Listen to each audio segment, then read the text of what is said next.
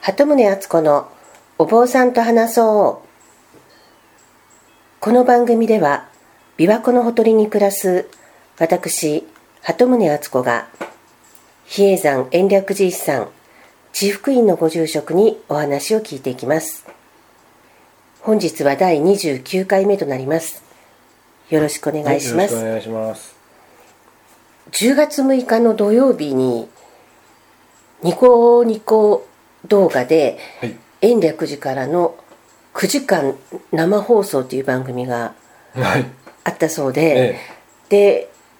私も直前にそのこ話を聞いて最初の方はちょっと見たんですけれども、ええちょっと用事があって後の方は見れてないんですけれども、えなかなか斬新な企画でしたねえ。そうですね普段あの、まあ、延暦寺に観光とかで行かれる方も行かれた方も結構いらっしゃるとは思うんですが、ええ普通の観光だと根本中道とかメインのとこしか見ずにええ帰られてる方がほとんどだと思うので、はいそういう意味では普段見られないような場所を延暦寺のご住職の案内付きでこう動画で見られるっていうのはそうですねすごいことですよねそうですね普段入れないところとかにもまず解説付きでそのお堂を見れるということがもう全然違うと思いますよねああの外から見ていても特に案内してくれるわけでもないお堂もほとんどですし、ええ中を開けてあの見ていた見せていただくこともありましたし基本司法典国宝典も解説だけを読んでえあえの見るところですから、はいああやって学芸員の人まで出てきてあはの解説してくれたのはものすごいインパクトありましたね。ああ私も先日の台風でまだ 行けてない司法店をちらっとこえう見させていただきましたあとなんか見逃したんですけどあの最後の方では千日解放業をはい、終えられたアジャリさんのお話を聞くえ企画もあったということなんですえが、はいそんな機会もなかなかふ普通はないですもんねないですね。直接お話を伺うとああとゴマの中継みたいなのもあったんですか、ね、あそうですねあのごまをしている様子があの、はい全国に流れあのネット経由ですけどもええ流れたというのはまた画期的ですよね。なかなか面白いですまたこういう企画があるかもしれないですね好評だなだから1200年の本当に記念としてあの看板としてはそれを理由にしてもらえたので、またうん機会があれば企画されると思うんですけどね、で今あの根本中道が修復中ということではいなんかす全てこう外からは見られないように建物が覆われていたりするんですよねはいただあの根本中道も今から376年前にあの、はい再建された江戸時代初期の建物ですからあ信長の焼き討ちで焼失して、い家光さんがの代にやっと完成したという8年かけてああ今の建物にしてもらったんですね1642年と言いますけどね、はいえー今から376年前の建物なんですがほとんど狂いがないんですよ柱が歪んだとか、ええそうやって床が傷んだとかもなく、はい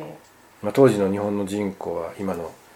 4分の1以下なんですよね今が1億3000万人と言われてましてええ江戸時代最初がそれでも増えて3000万人ぐらいだったとあその人口の時代にーえまあ、重機やコンピューターやもちろん電気が道路も何にもない時代にええ今ほとんど狂わな狂っていない建築物を残せたっていうのも、まあ、昔の人のものすごいポテンシャルだと思いますし、ええまあ、それは仏様のためだったのかお寺のためだったのか,、まあ、なんか強固な意志があって、ええあるいは天下の号令で、ええああいう建物を作るん作り直すんだということでしたことを思えば、まあ先人の努力というかそういったものの凄さを感じますよね。もともと根本柔道自体が最初に最澄さんが作った小さなお堂をええ守らんがために円仁さんぐらいの時代にはいどんどんどんどん規模を大きくしていったものがあんな形になってるんですけれども、はいまあ、円仁さんもまた凄まじい人でありまして、はいあまり歴史的にはあの名前は出出ますけれども詳しいことってあんまり知られてないのではい今日ちょっとあの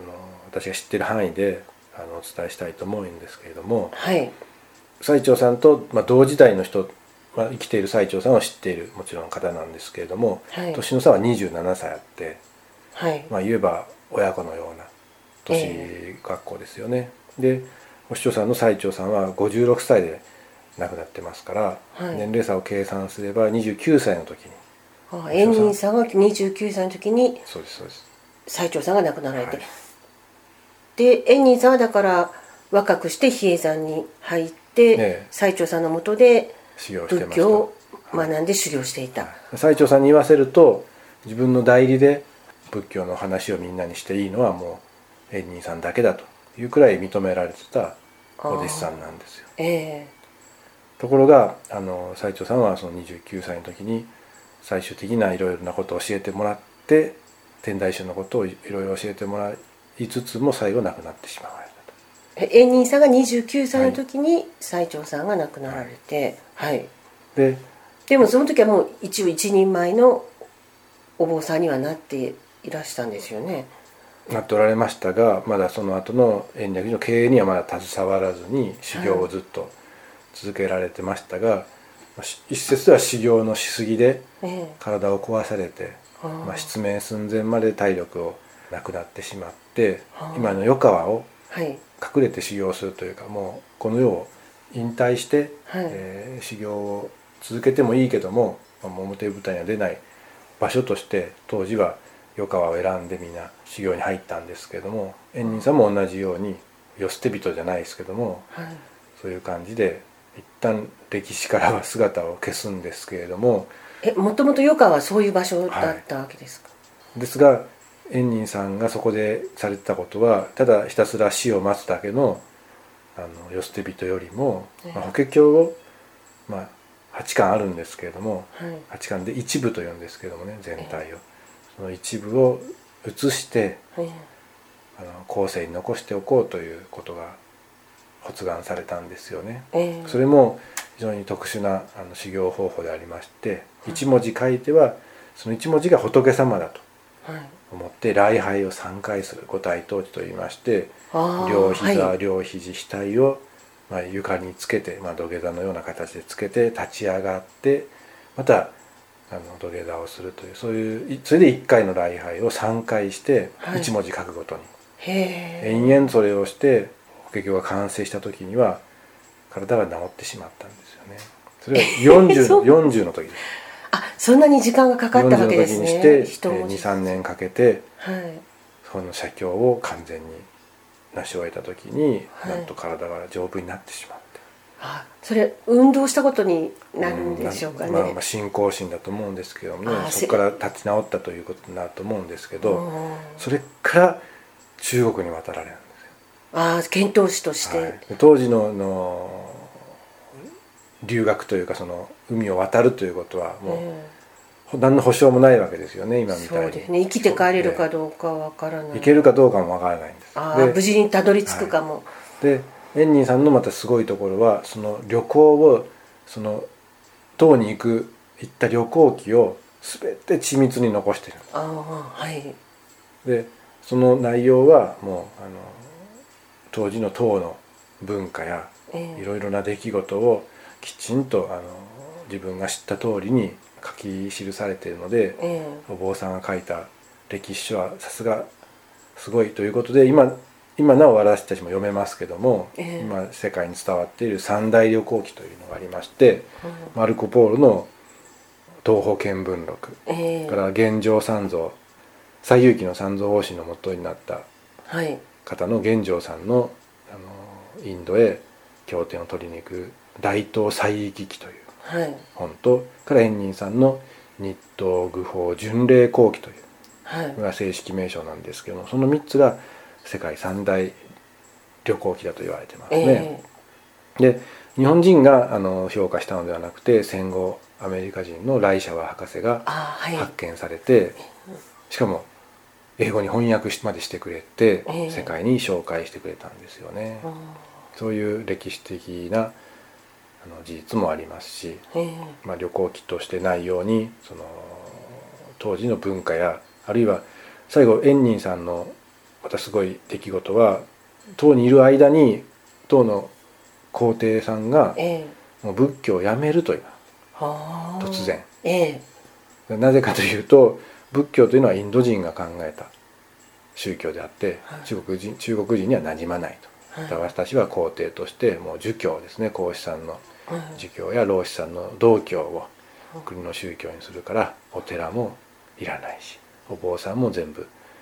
減俗してもらうはとい逆らうものはもう死死罪にするというお触れを突然出すんですよね。ええそれをえー円仁さんはその時代にまさに唐にいて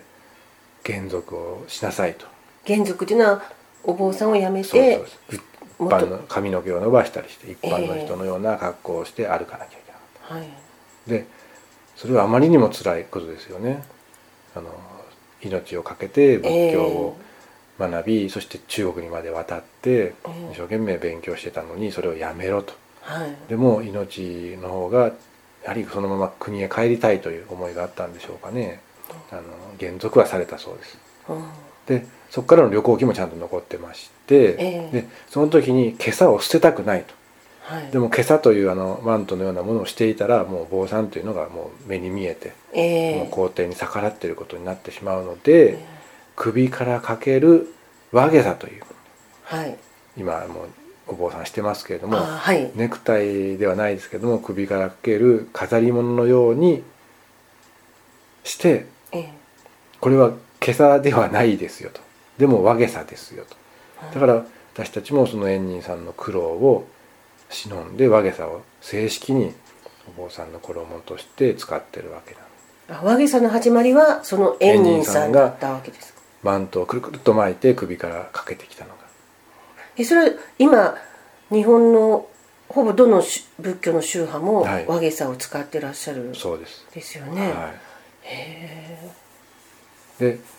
なんとかまた船に乗ってええ帰ってこれましたで日本からは迎えに行った人もいるんですよね、円仁さんを、ええで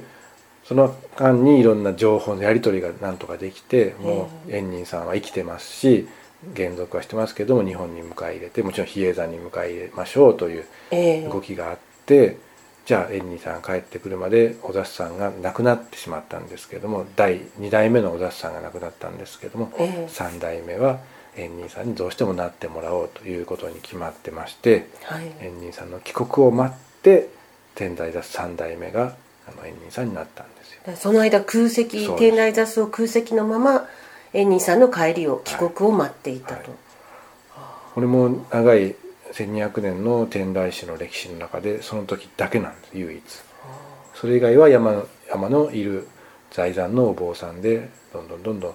お雑さんを回していったんですけれども、ええその時はちゃんと円仁さんを待ったというのもそれほどすごい人だったんだなというのがそうです今でもね忍ばれます。法華経の中にですねえお経の功読というのが書いてあるんですいつ5種類のえええでお経をどうやって扱ったらいいかということではい、まずあのお経をもらうことが一つの功読になる呪事というんですけどもねお経を手に入れるはいそれからお経を声出して読むはいそれからお経の内容を暗記してしまうはいこれを「呪呪そらんずる」という字を書いて「呪」と言いますはいなので今十字する読む読それから十それから内容をしっかり理解する、えー解説と書いて下説というんですけどもねええで最後の5番目が写経なんです写すことあはい書写するんはです、いでそれを女法に法にきのっとってやることを考えられたのが自覚大師円人さんで先ほど言いましたように1文字書くごとに3回の礼拝をすることが女法法のごとしと言いましてはい正式な修行のしての写経の始まりは円仁さんだと言われてますえその5つのプロセスは法華経に書いてありますそれはもともと法華経に書いてあることで、ただどのように写経するかという時にまあ円仁さんのしたことが一番尊い方法であってそういうようにそういう心構えで写経はするべきものなんだあじゃあそれ以前にも写経はさとれてもちろんありますけどもあの本当に実務的なコピーのような感じで専門家が写してああのどこかにあの届けるとかちゃんと残していくために公式文章としてしあのお経を移すという作業はもちろんあったんですけどもねあ事務修的に行としての写経はは円仁さんが始まりとはいうこいと、、あのちゃんとお寺の本堂で仏様を前にして、えーその写経のためのお経も読んでそれからするというあそれがそう本当の写経なんです、女ね法写経といってあの円仁さんの地元栃木県ですね日光の方では今でもえー期間を定めてあの本当に一文字ら3回の礼拝をするという行をして法華経を完成させるということはされているというふうに聞いたことがあります。でも写経は日本の仏教の各宗派はい今やってらっしゃると思いますけど、ええその作法はやっぱり天台宗と違うもちろんそうですね。ねえーえでもその5つのプロセスはその順番にやることが正しいそれが自然の順番なんですかプロセスいそうですねいきなりあの移すこともかなわないと思いますので、まあ、順番というかそのようにしてぶあのお経を扱っていきましょうというのが法華経の内容なんですけれどもね、うん最終的に落ち着くというか最上の方法が写経であると。あじゃあでも私たちが今あの延暦寺に行って写経できるところとかありますけれども、ええそういうとこで何も分からずにただ座って写経する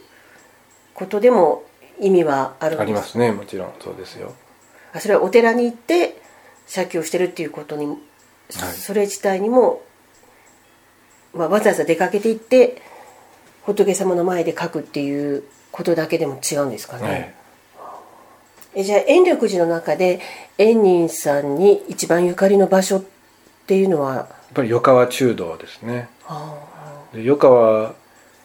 その中道だけ観音様があの置かれてるんです観音様というと、あの如来様よの次の下で、菩薩様ですよねーはい東堂は薬師如来あーほんではい斎藤は釈迦如来はい様でも余川だけは阿弥陀如来様の化身である観世音菩薩様あー本尊本尊えこれはなぜかと言いますとえはい円仁さんが最後中国から帰ってくる時やはり嵐に遭いまして、えそこでやはり観音様を念じたら現れたと海の中えええにそのご恩に報いるために横川中道のご本尊様は観音様だからその観音様のおかげで無事に日本に帰られたということですことで観音様を、はい横川中道自体ももう円仁さんの時代に完成しましたからあやはりもう横川というのは、まあ、見捨てられてるわけでもないですけれどもやはり一番奥地にありますのーで、えまあ、整備はされてなかったんですけれどもやがて、まあ、円仁さんも入りええーいろいろなお坊さん元山大師でありましたりはいはいよく有名な絵心僧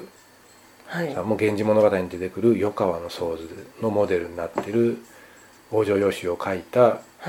源信さんも与川の出身です与川で修行をしてましたかあーあじゃあ余川の今では重要なとこらなんですねええ、もちろんそうですねじゃあ延暦寺に普通の方は大体団体旅行とかですと東堂で終わってしまうところですがまあ、よくても斎藤までしか行く時間がないという方が多いかもしれないですが、え余川はぜひえはい一度一番遠い一番奥ですけども、え結構離れてますよねえはいでも行く価値がありますねはい、じゃあ今日はエニーさんについて、はいい、ろいろお話を伺うことができてテーマを決めずにこう話してみるっていうのもなかなか面白いですねそうですねはい、はいじゃあ次回またいろいろなお話を伺っていきたいと思いますが、はい今日はこの辺で終わりにいたします、はいありがとうございましたありがとうございました